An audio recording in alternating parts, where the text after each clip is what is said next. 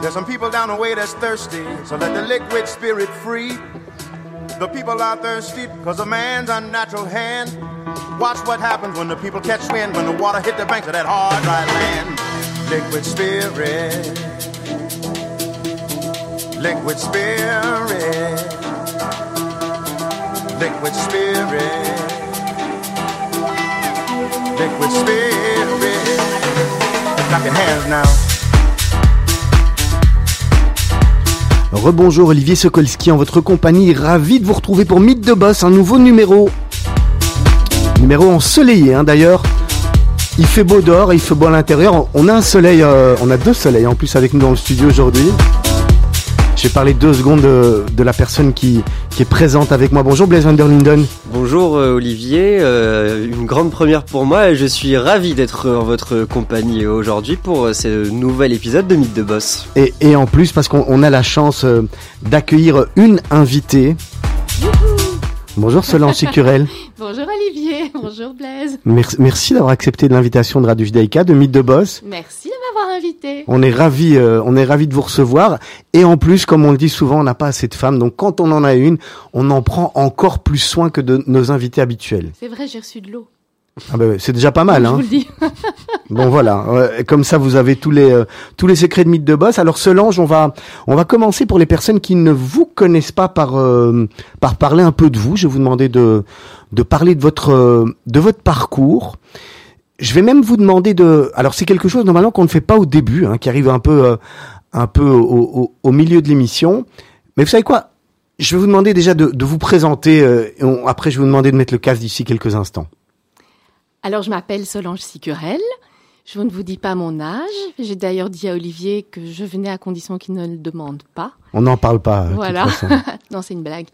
Donc, je vis à Bruxelles. J'ai étudié à Bruxelles. J'ai étudié le droit à l'ULB. Et donc, j'ai été avocat pendant des années. Regardez, mettez le casque sur les... Parce que sinon, je ne m'entends pas bien. Et non, je parle pas assez froid. Non, pas du tout. C'est parce que normalement, nos invités n'en ont pas besoin. Et à part que pour vous, on a un petit message à vous faire écouter. En général, ça vient un peu plus tard dans l'émission. Mais comme là, le message concerne peut-être un peu votre, justement, cette partie, mais je vous propose de l'écouter. Après, vous nous direz aussi qui est sur la voix du message, si bien sûr vous l'avez reconnu. Salut Sol, je pense que tu me reconnaîtras au premier son de ma voix, ce sera pas trop compliqué. Écoute, voilà, je voulais te dire que d'abord et avant tout à quel point je suis fier du parcours que tu as accompli jusqu'à présent. Ce changement de vie que tu as eu est absolument exceptionnel et je suis sûr que ça pourra inspirer beaucoup des auditeurs de Mythe de Boss. J'en profite également pour faire un petit coucou à Olivier et toute l'équipe et les féliciter pour la qualité de leur émission que j'écoute très souvent. Et voilà, écoute, Olivier m'a demandé de te poser une question. J'en aurais eu beaucoup, mais écoute, on va faire simple. S'il y avait une personne, un acteur, quelqu'un d'incontournable que tu aimerais diriger, qui cela pourrait être? Je t'embrasse très très fort. Beaucoup de mazal pour la suite. Beaucoup de chance pour ton prochain film et je t'embrasse très très fort et tu sais à quel point je t'aime. Bye. Voilà, on va revenir Solange sur... je vais pleurer là. Non, on va revenir sur la réponse un peu plus tard, mais ce qui est important c'est que d'abord qui est la personne qui parle... C'est mon grand frère d'amour, Pipo. Voilà, que tout le monde connaît. Voilà. Et Il parle de votre parcours. C'est pour ça que je voulais la couper maintenant, cette question, et pas la repasser un peu plus tard, parce qu'il parle effectivement de votre parcours. Et vous, au départ, vous êtes avocate. Oui. Donc d'abord, les études, elles se passent où, Solange ? Donc, d'abord, j'ai fait l'ULB. Ouais. J'ai étudié le droit pendant 5 ans. J'ai beaucoup aimé mes études. J'ai toujours aimé étudier. Donc, ça m'a beaucoup plu. Et puis, je me suis directement inscrite au barreau de Bruxelles. Et alors j'ai fait d'abord du droit pénal. Ah oui. Ouais, j'ai fait des cours d'assises, j'ai défendu. Mais là c'est déjà aussi quand on plaide, je sais pas si vous avez plaidé, on plaide, on est déjà dans du théâtre. Alors on n'est pas vraiment dans du théâtre, non, on est dans de la technicité. Alors ça peut paraître théâtral, mais je pense que c'est quand même très très très préparé. Mais je pense que ce qui me plaisait déjà, en tout cas, c'était le côté histoire. Quand on fait du droit pénal, chaque dossier est une histoire. Puis j'ai fait du droit des étrangers, chaque dossier est une histoire, beaucoup d'immigration, beaucoup de réfugiés. J'ai fait du droit des malades mentaux. Et donc, évidemment, aussi, chaque dossier est une histoire. Et je pense que c'est probablement ça qui m'a plu toutes ces années. Il y a eu un déclic, un moment où c'était déjà dans votre tête depuis toujours. Qu'est-ce qui s'est passé ? Parce que c'est pas commun d'avoir un avocat qui exerce, qui plaide, qui a plein d'affaires et puis en une fois, qu'est-ce qui se passe ? Racontez-nous un petit peu où c'était déjà avant dans les études. Qu'est-ce qui s'est passé ? C'est quoi votre déclic ? Alors non, c'est pas dans les études, parce que moi je suis issue d'un milieu où on m'a très clairement dit, depuis que je suis toute petite, qu'il y avait la maternelle, les primaires, les secondaires et l'université. Donc il était hors de question de ne pas faire l'université. Et puis je sortais d'une école de la ville de Bruxelles qui s'appelle Athénée Robert Cato, où clairement il n'y a pas de place pour l'artistique. Et donc en sortant de ce genre d'école, vous savez que vous pouvez faire le droit, médecine, Solvay, Polytechnique. Si vous êtes un peu moins bon sciences éco, mais grosso modo ça s'arrête là. Oui, Cato qui faisait pas, je sais pas si c'est encore le cas aujourd'hui, mais qui faisait partie des toutes bonnes écoles de la ville. À l'époque en tout cas. Et donc voilà, je suis dans la file d'attente avec ma maman pour m'inscrire, puisqu'à l'époque il n'y a pas d'ordinateur, tout ça se fait à la main au guichet avec des gens qui vous reçoivent. Et ma mère dans la file me dit, écoute Solange, tu vas faire quoi ? Je dis, je sais pas, je réfléchis encore. Là, pour aller vous inscrire comme avocate ? Pour aller m'inscrire à l'ULB. À l'ULB, d'accord. Donc, j'ai 17 ans. Mmh. C'est vrai. Je lui dis, écoute, je sais pas, je réfléchis. Solange, c'est vrai que c'est difficile c'est quand même un problème à 17 ans de demander à un jeune de trouver sa voie, d'avoir déjà son chemin tracé. À moins d'avoir vraiment une vocation. À 17 ans, vous avez du lait derrière les oreilles, quoi. Et est-ce que c'est familial, le fait d'avoir choisi le métier d'avocat, ou c'est quelque chose que personne n'a jamais exercé dans votre famille ? Personne. Alors vous êtes dans la file, il se passe quoi ? Alors je suis dans la file, et donc ma mère, elle a fait la Sorbonne, elle a fait traduction interprétariat, donc rien à voir.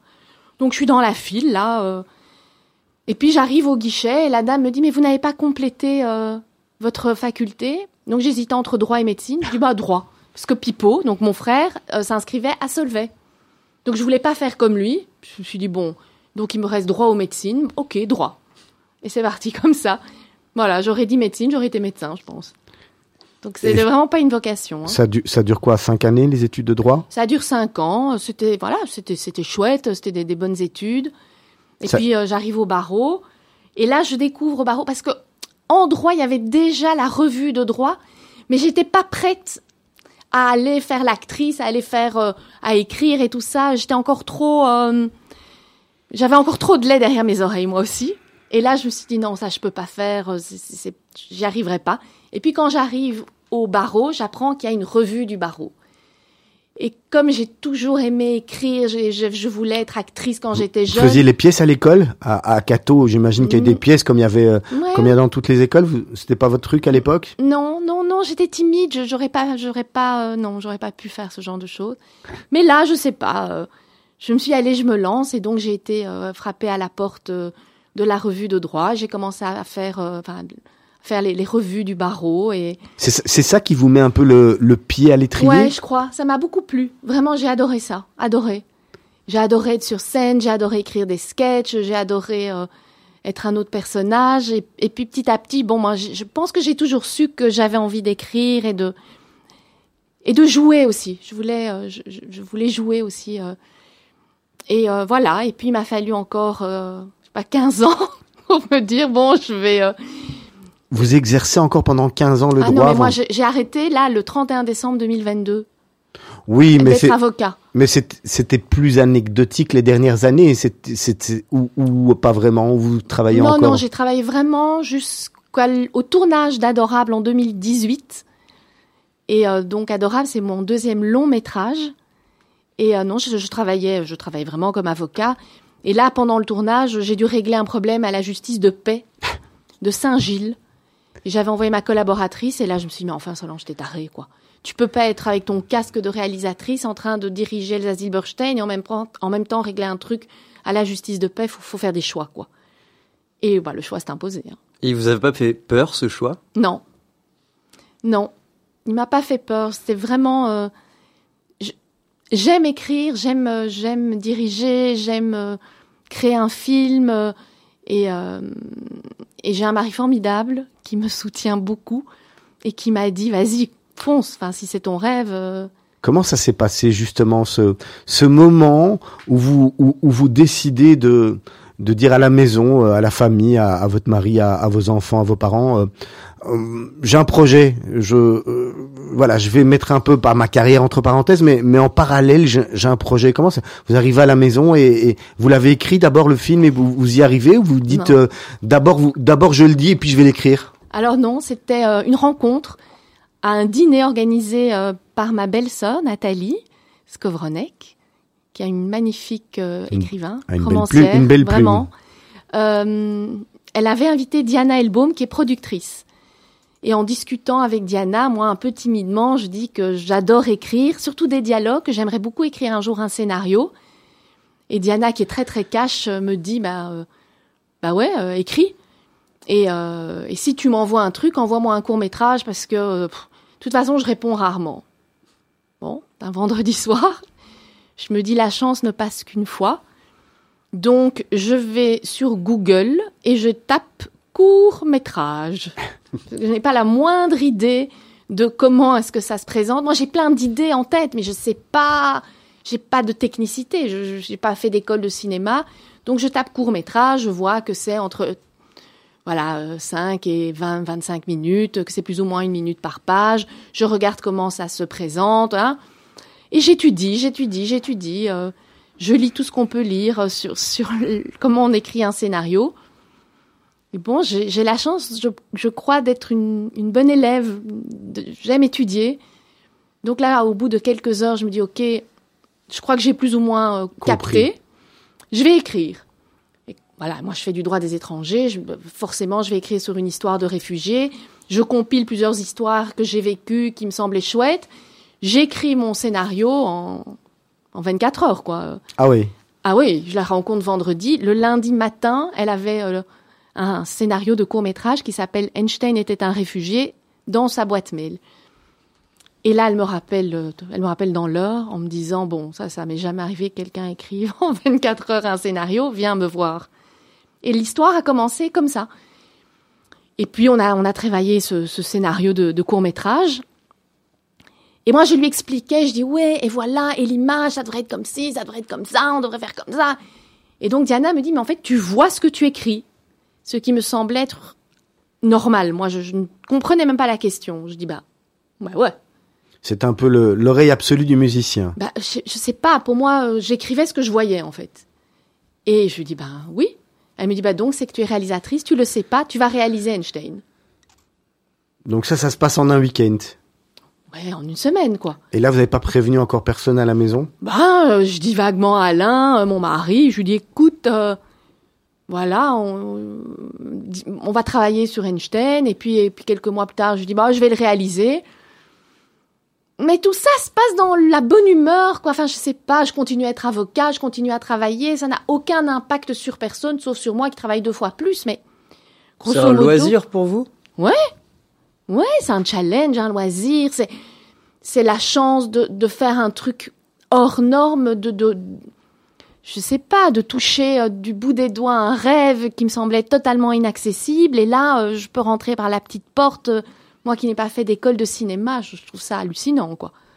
Donc je me lance, mais à corps perdu, je lis tout ce qu'on peut lire. De nouveau, Google, tout ce qu'on peut lire sur la réalisation, les caméras, les optiques. Je vais voir des loueurs de matériel pour comprendre qui, quoi, comment. Enfin, et puis, un jour, et on va visiter les décors, je fais des castings. Enfin, tout ça me semble complètement normal. Vraiment. Et c'est à cette occasion-là que je caste Tania Garbarski, que je connaissais depuis toujours, mais on n'avait pas vraiment eu l'occasion de... Copine. Ouais, on n'était pas copines, on se connaissait. Et là, coup de foudre. Mais vraiment, coup de foudre amical, on ne s'est plus quittés depuis. C'est vraiment devenu mon amie, ma sœur. Et donc, elle a joué dans Einstein était un réfugié. Et voilà, on monte le film. Et puis, il part dans des festivals. Je pars avec lui dans des festivals. Et en même temps, je continue à être avocat. Et tout ça me semble très sympathique. Et Diana me dit, Solange, si tu veux, tu peux en écrire un autre. Je dis, non, là, j'ai fait un court, je veux faire un long. Il a un succès, ce court-métrage, comment ça se passe? Il est passé à la FTB, il a été dans des festivals, franchement. Donc, ça vous encourage, en fait, à continuer. À fond. Mais je me dis pas, je vais arrêter ma vie d'avocat. C'est trop tôt. Parce que le cinéma, d'abord, ça paye pas, Et puis moi, j'ai des clients, j'ai une vie. Affaire qui tourne, on va dire. Ouais, c'est vraiment une affaire qui tourne, avocat. Donc, je vais pas. Donc, la fameuse Diane vous dit. Diana vous dit, tu vas continuer? Ouais, elle me dit, tu peux faire un autre cours. Je dis, non, là, je vais faire un long. Et elle me dit, alors écris le long de ton cours. Je dis, non, moi, je vais écrire une comédie. Elle me dit, non, Solange, là, la comédie, ça, c'est pas possible. C'est compliqué, c'est ce qu'il y a de plus compliqué. Non. Je dis, OK. Et 2 mois plus tard, je lui envoie un scénario qui s'appelle « Faut pas lui dire ». Et elle me dit « Mais je t'avais dit, pas une comédie ». Je lui dis « Mais je m'en fous, en fait. On n'a pas de... En fait, j'écris ce que j'ai envie d'écrire, parce que c'est pas grave, il n'y a pas... Et puis, elle me dit non une fois, elle me dit non 2 fois, elle me dit non 60 fois. Et au bout de 60 fois, elle me dit « Tu m'embêtes. OK, on va travailler, faut pas lui dire ». Et là, je vais travailler pendant 1 an avec un prof à la FEMIS, qui est l'école de cinéma de Paris, qui s'appelle Jacques Akhenchouch, qui va vraiment m'apprendre, me donner les bases théoriques du scénario. Et donc, je retravaille « Faut pas lui dire » avec lui. Et puis, au bout d'1 an, je dis « OK, là, je crois qu'on a fait le tour. » Je recommence à travailler seule.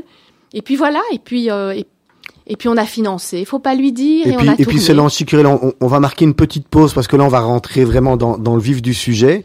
2 morceaux, il y a I'll Stand By You ou Derrière le brouillard. Ouais. On commence, c'est vous qui les avez choisis, moi je pense que c'est. Alors c'est aussi d'abord pour parce que ma famille m'a dit, mon mari m'a dit, évidemment t'as pris Jean-Jacques Goldman. Non, je n'ai pas pris Jean-Jacques Goldman parce que c'était trop évident. Alors I Stand By You, j'adore cette chanson. C'est la chanson du film Le cœur des hommes. Voilà. Donc vous voulez la passer ou j'explique? Non, on va la passer tout de suite. On va se retrouver sur Judaïka juste après pour la suite et on va rentrer justement dans votre film. Oh, why you look so sad? The tears are in your eyes. Come on and come to me. Don't be ashamed to cry. Let me see you through. 'Cause I've seen the dark side too. When the night falls on you, you don't know what to do. Nothing you confess could make me love you less. I'll stand by you. I'll stand by you. Won't let nobody hurt you. I'll stand by you. So, if you're mad,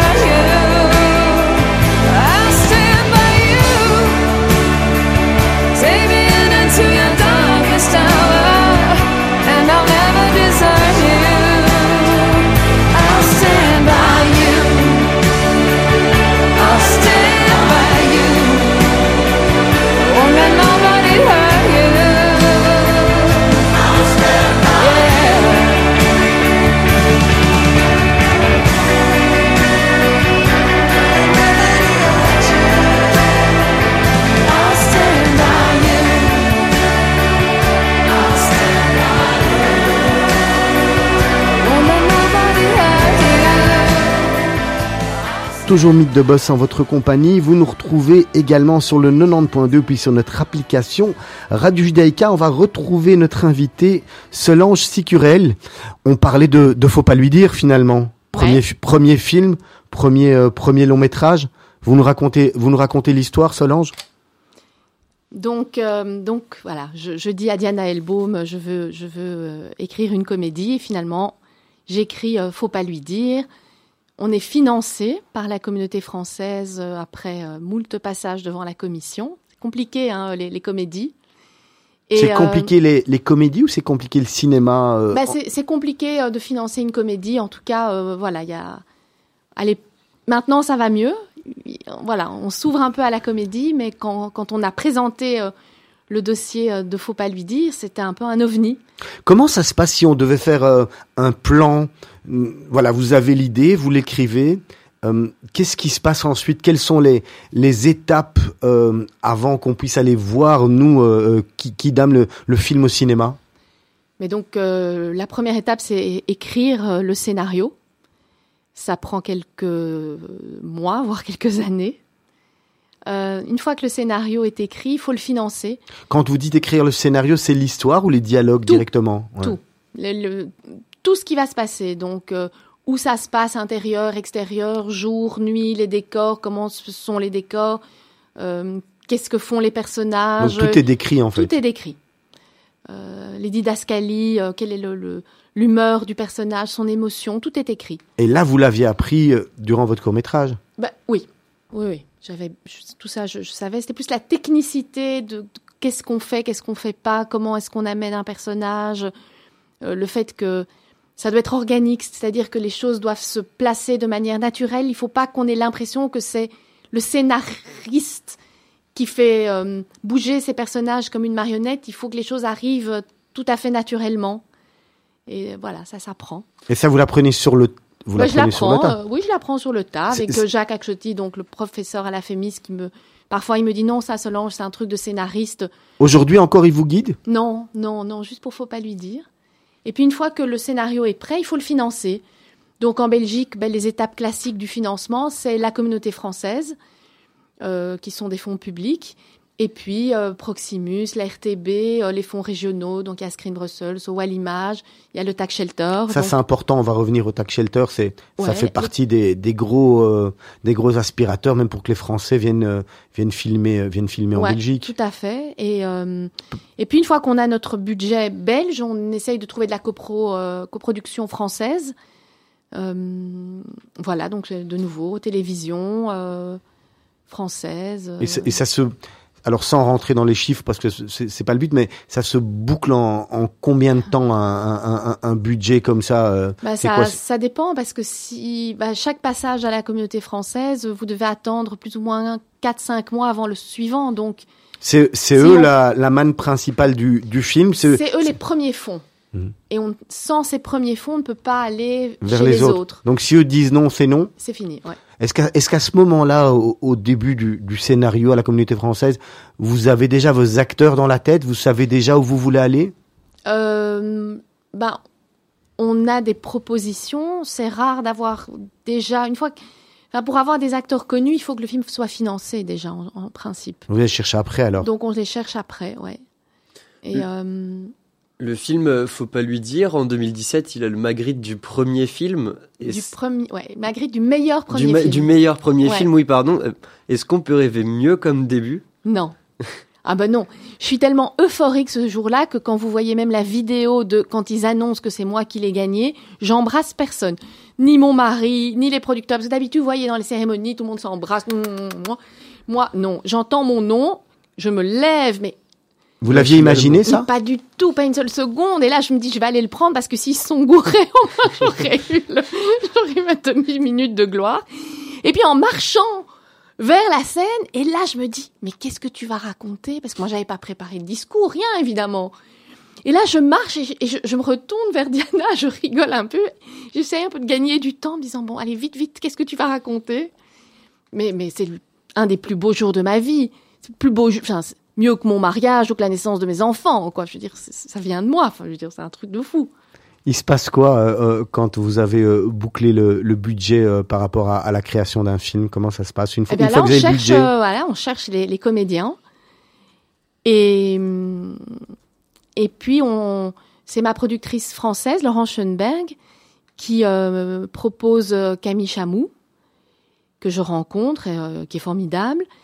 Et c'est grâce à l'agent de Tania, qui est associé à l'agent de Jennifer, que voilà, elle lui fait lire. Et Jennifer, elle voulait pas de rôle principal, elle voulait plutôt un film choral, donc ça tombait bien. Elle commençait. Oui, elle commençait. Et elle lit le scénario, ça lui plaît, je la rencontre. Ça clique. Mais à la seconde, cette femme est extraordinaire, hein. C'est important d'avoir un nom comme Jennifer dans un film. C'est aussi ça qui fait le succès ou qui va attirer les spectateurs qui vont venir voir le cinéma. Bah oui, hein, faut pas se mentir. C'est plus facile quand on a Jennifer que quand on a Pierre-Paul Jacques dans son film. Donc oui, ça ouvre des portes, ça ouvre les portes des télés, ça ouvre les portes des radios, voilà. C'est pour la promo en tous les cas. Pour la promo, oui. Alors qu'est-ce qui se passe? Vous avez trouvé vos acteurs. C'est le moment du tournage. Donc on trouve les acteurs, on répète. Avant ça, il y a toute une préparation du film. Donc on fait le découpage avec son chef opérateur. Donc c'est celui qui va faire la lumière du film et le cadrage. Vous avez déjà toute votre équipe à ce moment-là? J'ai toute mon équipe. Les acteurs, c'est ceux qui viennent en dernier? Plus ou moins pareil. Simultanément. Hein. Oui, et puis voilà, on travaille sur la déco, sur l'ambiance du film, comment est-ce que les comédiennes vont être habillées, donc déco, costume, maquillage. Là, vous tout avez ça mis votre carrière entre parenthèses. On peut pas être avocat. Ah ouais. Non, là, je fais les deux. Et puis voilà, et puis ça tourne. C'est le jour J, ça. C'est le jour J. Le tournage, c'est le plus court. Par rapport à la préparation d'un film? Par rapport à la préparation et puis par rapport à la post-production du film. Donc le tournage, c'est 5 semaines. Tous les films en général se passent en 5 semaines? 5, 6, 7 semaines. Pour des questions de budget, c'est ça, ouais. Bah, j'imagine quand même qu'Astérix, ils ont dû avoir, je sais pas, 50 jours quand moi j'en ai 25, quoi. Ou 100 jours, enfin je sais pas combien ils ont eu, mais ça doit être colossal. Et puis il faut monter le film. Comment ça se passe? Ça c'est 19 semaines. Hein, comment ça se passe avant d'arriver au montage? Comment se passe le tournage de Faut pas lui dire? C'est votre premier long métrage. Ouais, c'était un rêve. Franchement, ça s'est passé, c'était fantastique. Vous dirigez toute l'histoire. Moi, je suis très dirigiste. Hein. À la maison aussi? Non. Ah ben voilà. À la maison, c'est monsieur. Ouais. Donc comment ça se passe, Solange Cicurel? Vous arrivez sur le premier jour sur le plateau, hein, comme on dit dans. Sur le plateau. Ouais. Sur le plateau et. Mais et donc quoi? Chacun sait. Donc chaque jour, on sait exactement combien de minutes utiles on doit tourner. On sait quelles sont les séquences qu'on tourne. Tout ça a été répété.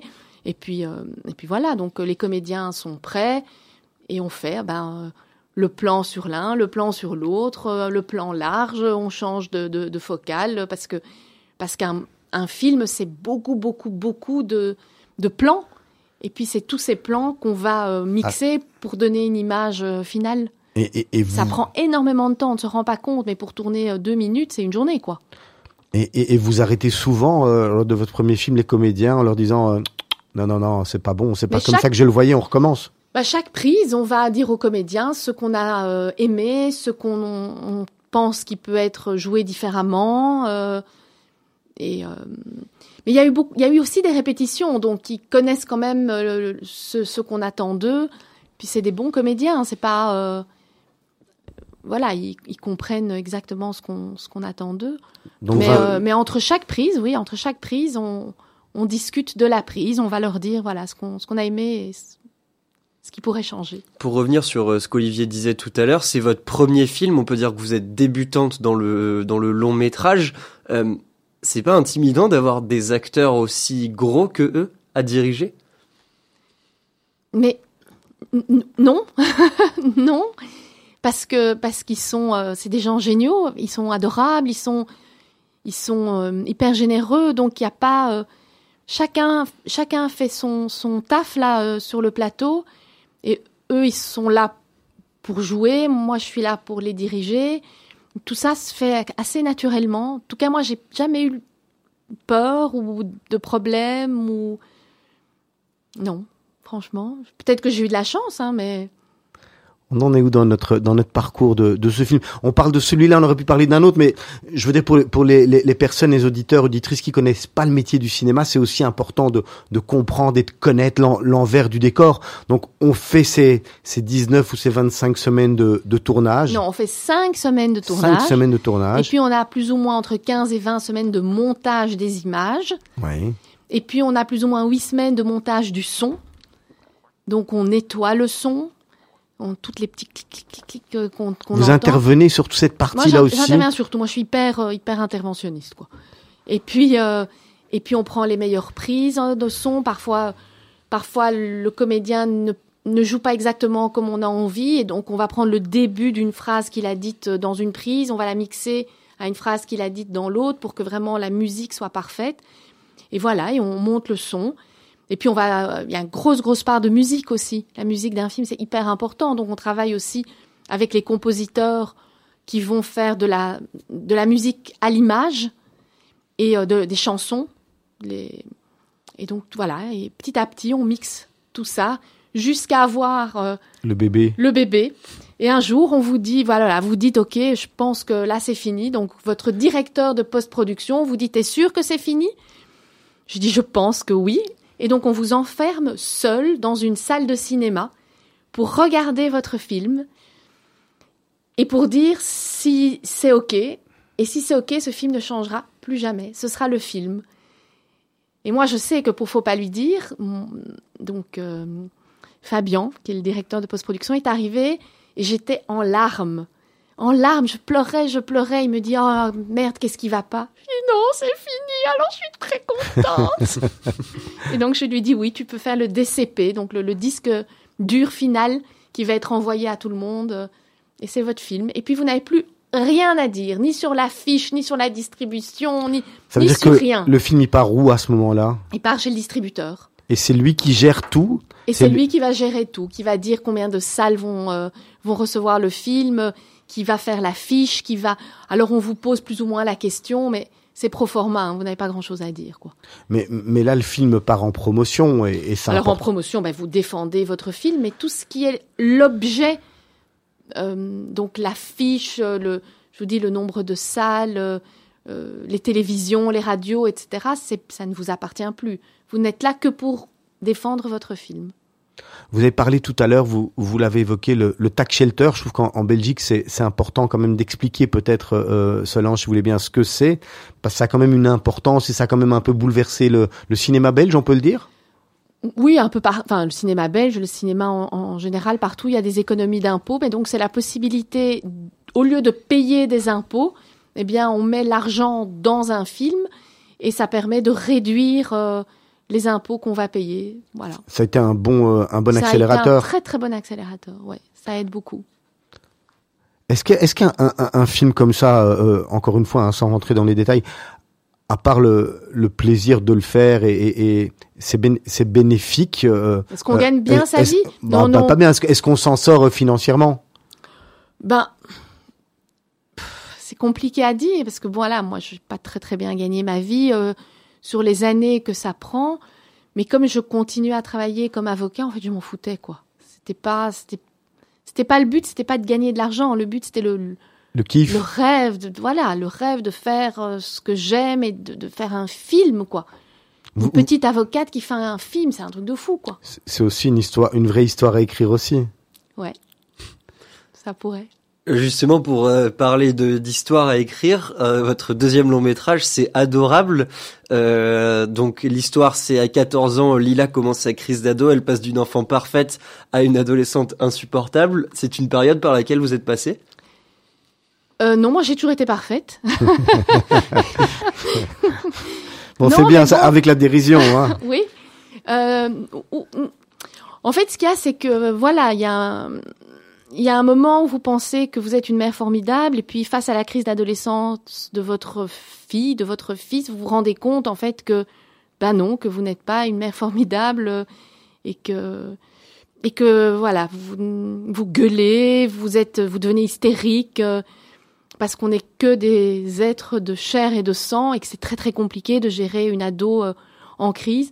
Et je trouvais que c'était un sujet drôle, c'était peut-être aussi un peu une façon pour moi de raconter ce qui se passe à la maison, chez moi à la maison. Et donc voilà, et donc cette mère, c'est une sorte de thérapie. Oui, mais c'est toujours un peu faut pas lui dire aussi, c'est des histoires d'amis, donc c'est un peu, moi j'écris sur ce que je connais donc et donc voilà, c'est l'histoire de cette mère formidable qui se dit qu'elle mérite pas la crise d'adolescence de sa fille, et œil pour œil, dent pour dent, quoi. Tu me fais chier, je te fais chier, quoi. Vous auriez aimé jouer dans un de vos films, dans un de vos deux films, parce que, alors, vous l'avez dit au départ, vous étiez sur la scène quand c'était les avocats, la revue des avocats. Et puis on sent ici dans le studio que clairement, à part réaliser, écrire des films, vous avez ce côté actrice en vous. Je sais pas. Oui, je pense que j'aimerais bien jouer, mais je suis pas sûre que j'aimerais jouer pour moi, peut-être pour d'autres. J'ai un ou deux potes qui m'ont déjà dit, mais tu dois jouer, mais voilà, on peut pas tout faire non plus. Alors, la question de votre frère, peut-être maintenant, on pourra y répondre, Solange, qui vous demandait avec quelle actrice ou quel acteur vous rêveriez de faire participer à un de vos films. Oh, mais il y en a tellement. Moi, j'adorerais rencontrer, je sais pas, Meryl Streep, par exemple. Ça, ce serait dingue. Bradley Cooper, parce que voilà, c'est Bradley Cooper, quoi. On va pas se cacher. Non, mais il y en a tellement. Je trouve que c'est une question trop compliquée.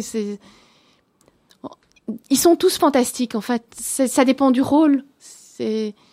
Voilà, là, je vais. Voilà, je sais pas vous dire comme ça.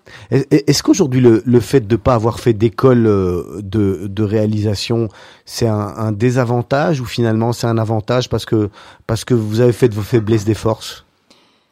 Alors au départ, je pensais que c'était un désavantage, mais finalement, je pense quand même que ça m'aide à regarder les choses d'une autre manière, beaucoup moins technique. Et donc parfois, donc j'écris des scènes et on me dit « Ah non, mais ça va être compliqué, il va falloir des effets spéciaux et tout ça. » Et moi, je suis là en disant « Mais pourquoi il faut des effets spéciaux ? » Ben non, on va mettre un gars sur une échelle et on va faire tomber la chemise de nuit comme ça et elle va tomber. Et pour qu'elle reste bien droite, on va mettre un seau. Mais ça, c'est un peu un esprit pratique de la fille qui a pas fait de cinéma et qui se dit « Bon, comment est-ce que je vais pouvoir arranger, bidouiller le truc, quoi ?» Pour rebondir là-dessus...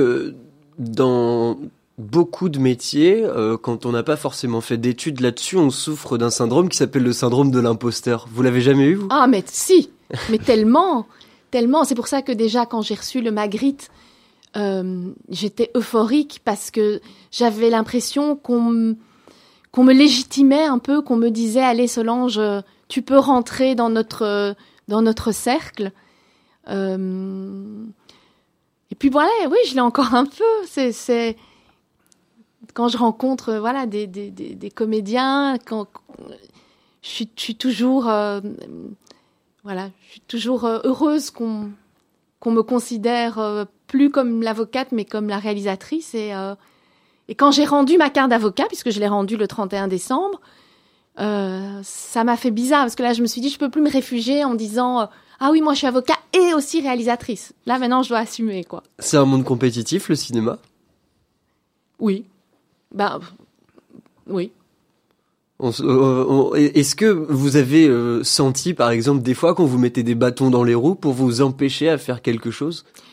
Non, c'est pas dans ce sens-là. C'est plutôt parce que voilà, il y a beaucoup de dossiers qui sont déposés dans les commissions de cinéma.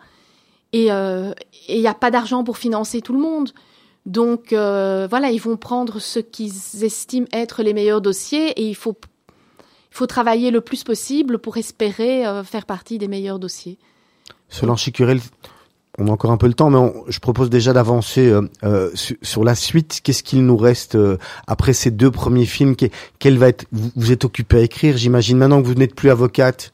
Alors là, on en est où ? Qu'est-ce qui se passe ? On prépare le troisième film, qui n'est pas une comédie, qui sera un drame sur un sujet qui me tient énormément à cœur. C'est sur le harcèlement scolaire. Et voilà, c'est l'histoire d'une... d'une jeune fille bien dans sa peau, populaire, qui va malgré tout être harcelée à l'école. Et voilà, ça va être porté par Émilie Dequenne, qui est une actrice extraordinaire, et Stéphane de Groot, qui est aussi un acteur extraordinaire.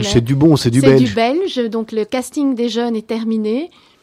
Et j'ai trouvé des pépites, vraiment des gamines hallucinantes, avec lesquelles je suis en train de répéter. On est là aujourd'hui. Tournage en juillet.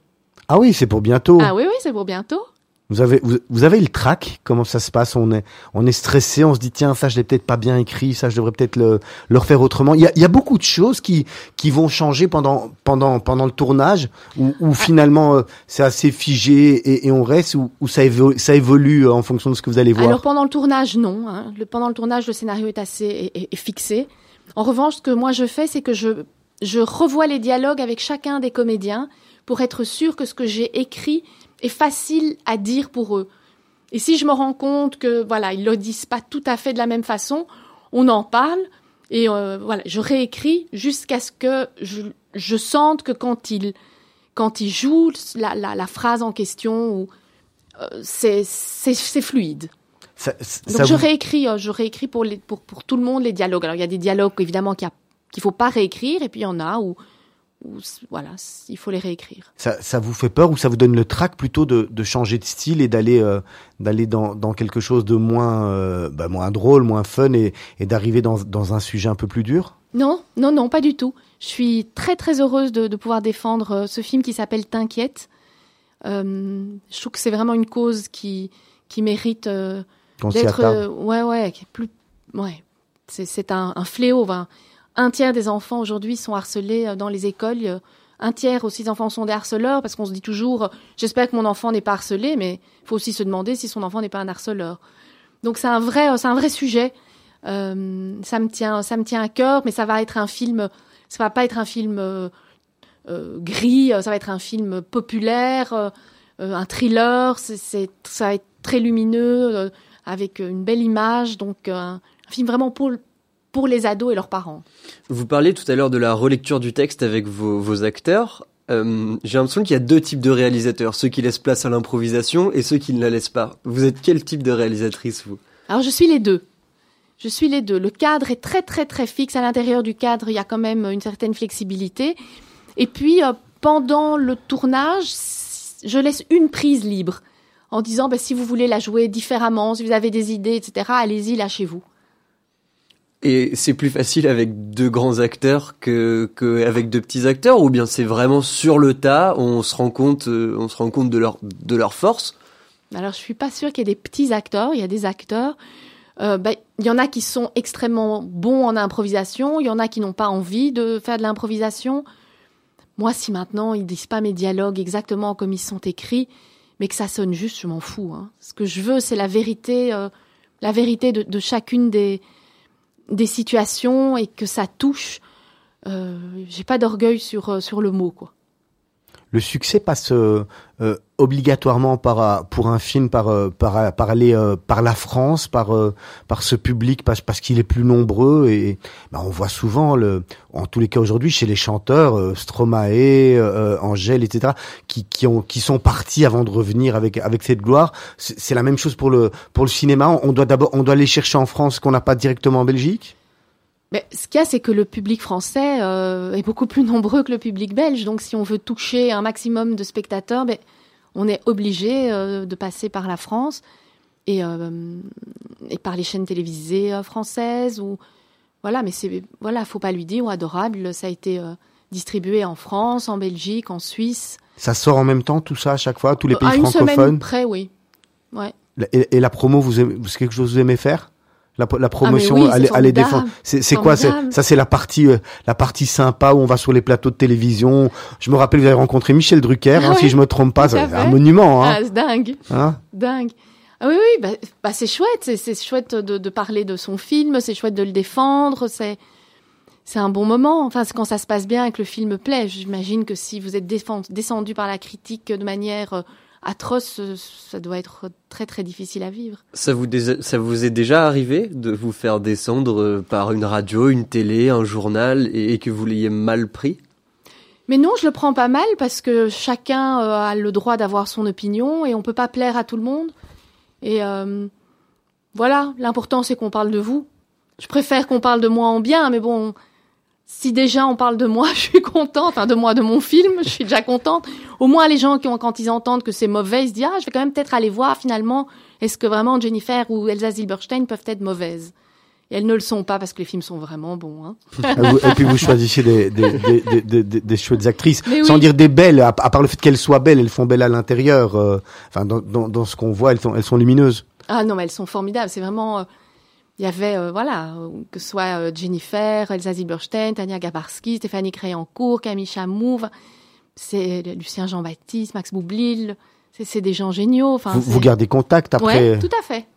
Comment ça se passe aujourd'hui? Vous nous parlez du film que vous êtes en train de terminer, qui va bientôt commencer au mois de juillet, on va dire.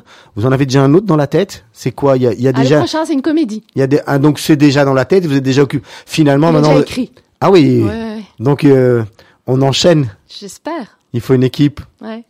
Vous avez déjà 2 films là dans les mains. En fait, vous écrivez tous les jours. Tous les jours. Tous les jours. Je me réveille, j'écris, j'écris tous les jours. Je fais ça comme un métier, voilà, 8 heures par jour. Alors, j'écris peut-être pas 8 heures par jour parce que je regarde aussi des films, je m'inspire, je regarde des documentaires. Mais je travaille... Et vous faites ça chez vous ou vous avez un environnement favori?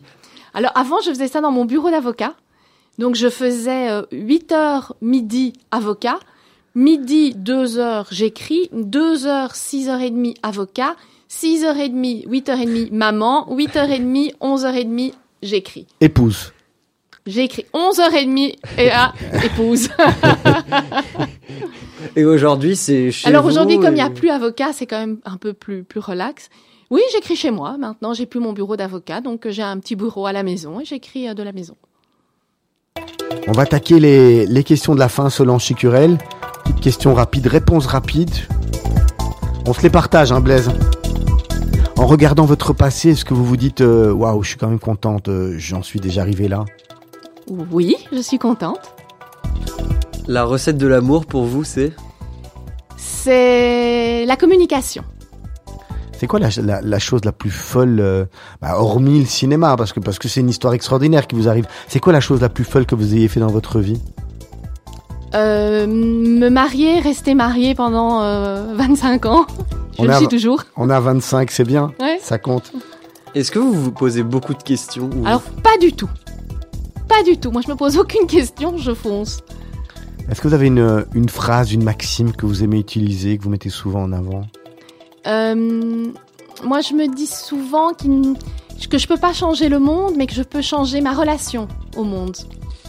Une de mes préférées quand j'écoute Mythe de Boss, votre restaurant préféré à Bruxelles ? Ivresse, à Uccle, rue du Postillon, exceptionnel. On mange quoi ? C'est gastronomique, c'est délicieux, c'est vraiment délicieux. Rue du Postillon, c'est près de la Poste ? Ouais. D'accord, ben voilà, c'est bon à savoir. Votre don, si vous aviez un don, vous avez certainement un don, c'est lequel ? Un don ? Je sais pas, la cuisine ? La cuisine, c'est ça votre don ? Non, il doit en avoir d'autres. Je sais pas. Pour arriver là à avoir fait ce que vous avez fait. Il faudrait demander à mon entourage si j'ai un don. Une phrase que vous mettez souvent en avant qui vous permette de vivre ? De vivre ? Merci. Merci la vie. La défaite rend humble ou revanchard pour peu qu'il y ait déjà eu des défaites ? La défaite rend courageux. Voilà, il faut se relever et y aller, et continuer. On en parlait un peu hors antenne, vos 3 grands plaisirs du moment. Mes 3 grands plaisirs, c'est manger, le cinéma et la famille, les amis. Vous allez beaucoup au cinéma ? C'est important, oui. C'est important pour vous ? Ça vous nourrit ? Ah oui. Beaucoup. Le conseil que vous donneriez aux auditeurs pour rester zen ? Pour rester zen, c'est compliqué. Je sais pas, essayez que les choses qui ne dépendent pas de vous ne vous touchent pas trop. Votre dernier film au cinéma ? Un merveilleux film, Je verrai toujours vos visages. sur la justice restaurative. Magnifique. Je verrai avec toujours le visage. Avec Leïla Bectis. Avec Leïla Bectis, Gilles Lelouch. Une merveille. Le métier que vous rêviez d'exercer en étant enfant? Actrice, je pense. Ah ouais, c'était dans le fond de votre tête. On veut tous... Ouais, je pense. Un modèle. Un modèle? Oh, j'ai pas de modèle comme ça. La clé de la réussite, Solange Cicurel, c'est quoi? Le travail. Travail? Je pense. Vous partez sur une île déserte, vous avez droit à 3 objets, vous prenez quoi? 3 objets? Mais pas de bouffe, juste des objets? Ce que vous voulez. Ben, je prends du chocolat, t'as déjà de base. Donc je prends du chocolat, je prends... je vais pas le dire parce que mes enfants me tuent. Je prends à manger. Ils écoutent pas, on peut le dire. Je prends du chocolat, je prends un bon bouquin et je prends... Une caméra? Non, je prendrais plutôt un carnet avec un bic pour écrire ou mon ordinateur. Mais si je suis sur une île déserte, il n'y aura pas de... Je ne pourrais pas être connectée, donc je prends de quoi écrire plutôt. Allez, la dernière question, elle est pour moi, c'est la question Serge Bézer, celle qu'on appelle la question de Serge. Quel conseil vous auriez aimé recevoir et à 18 ans qu'on ne nous a pas donné? Alors moi j'ai beaucoup de chance, je crois que j'ai eu beaucoup de très bons conseils de mes parents.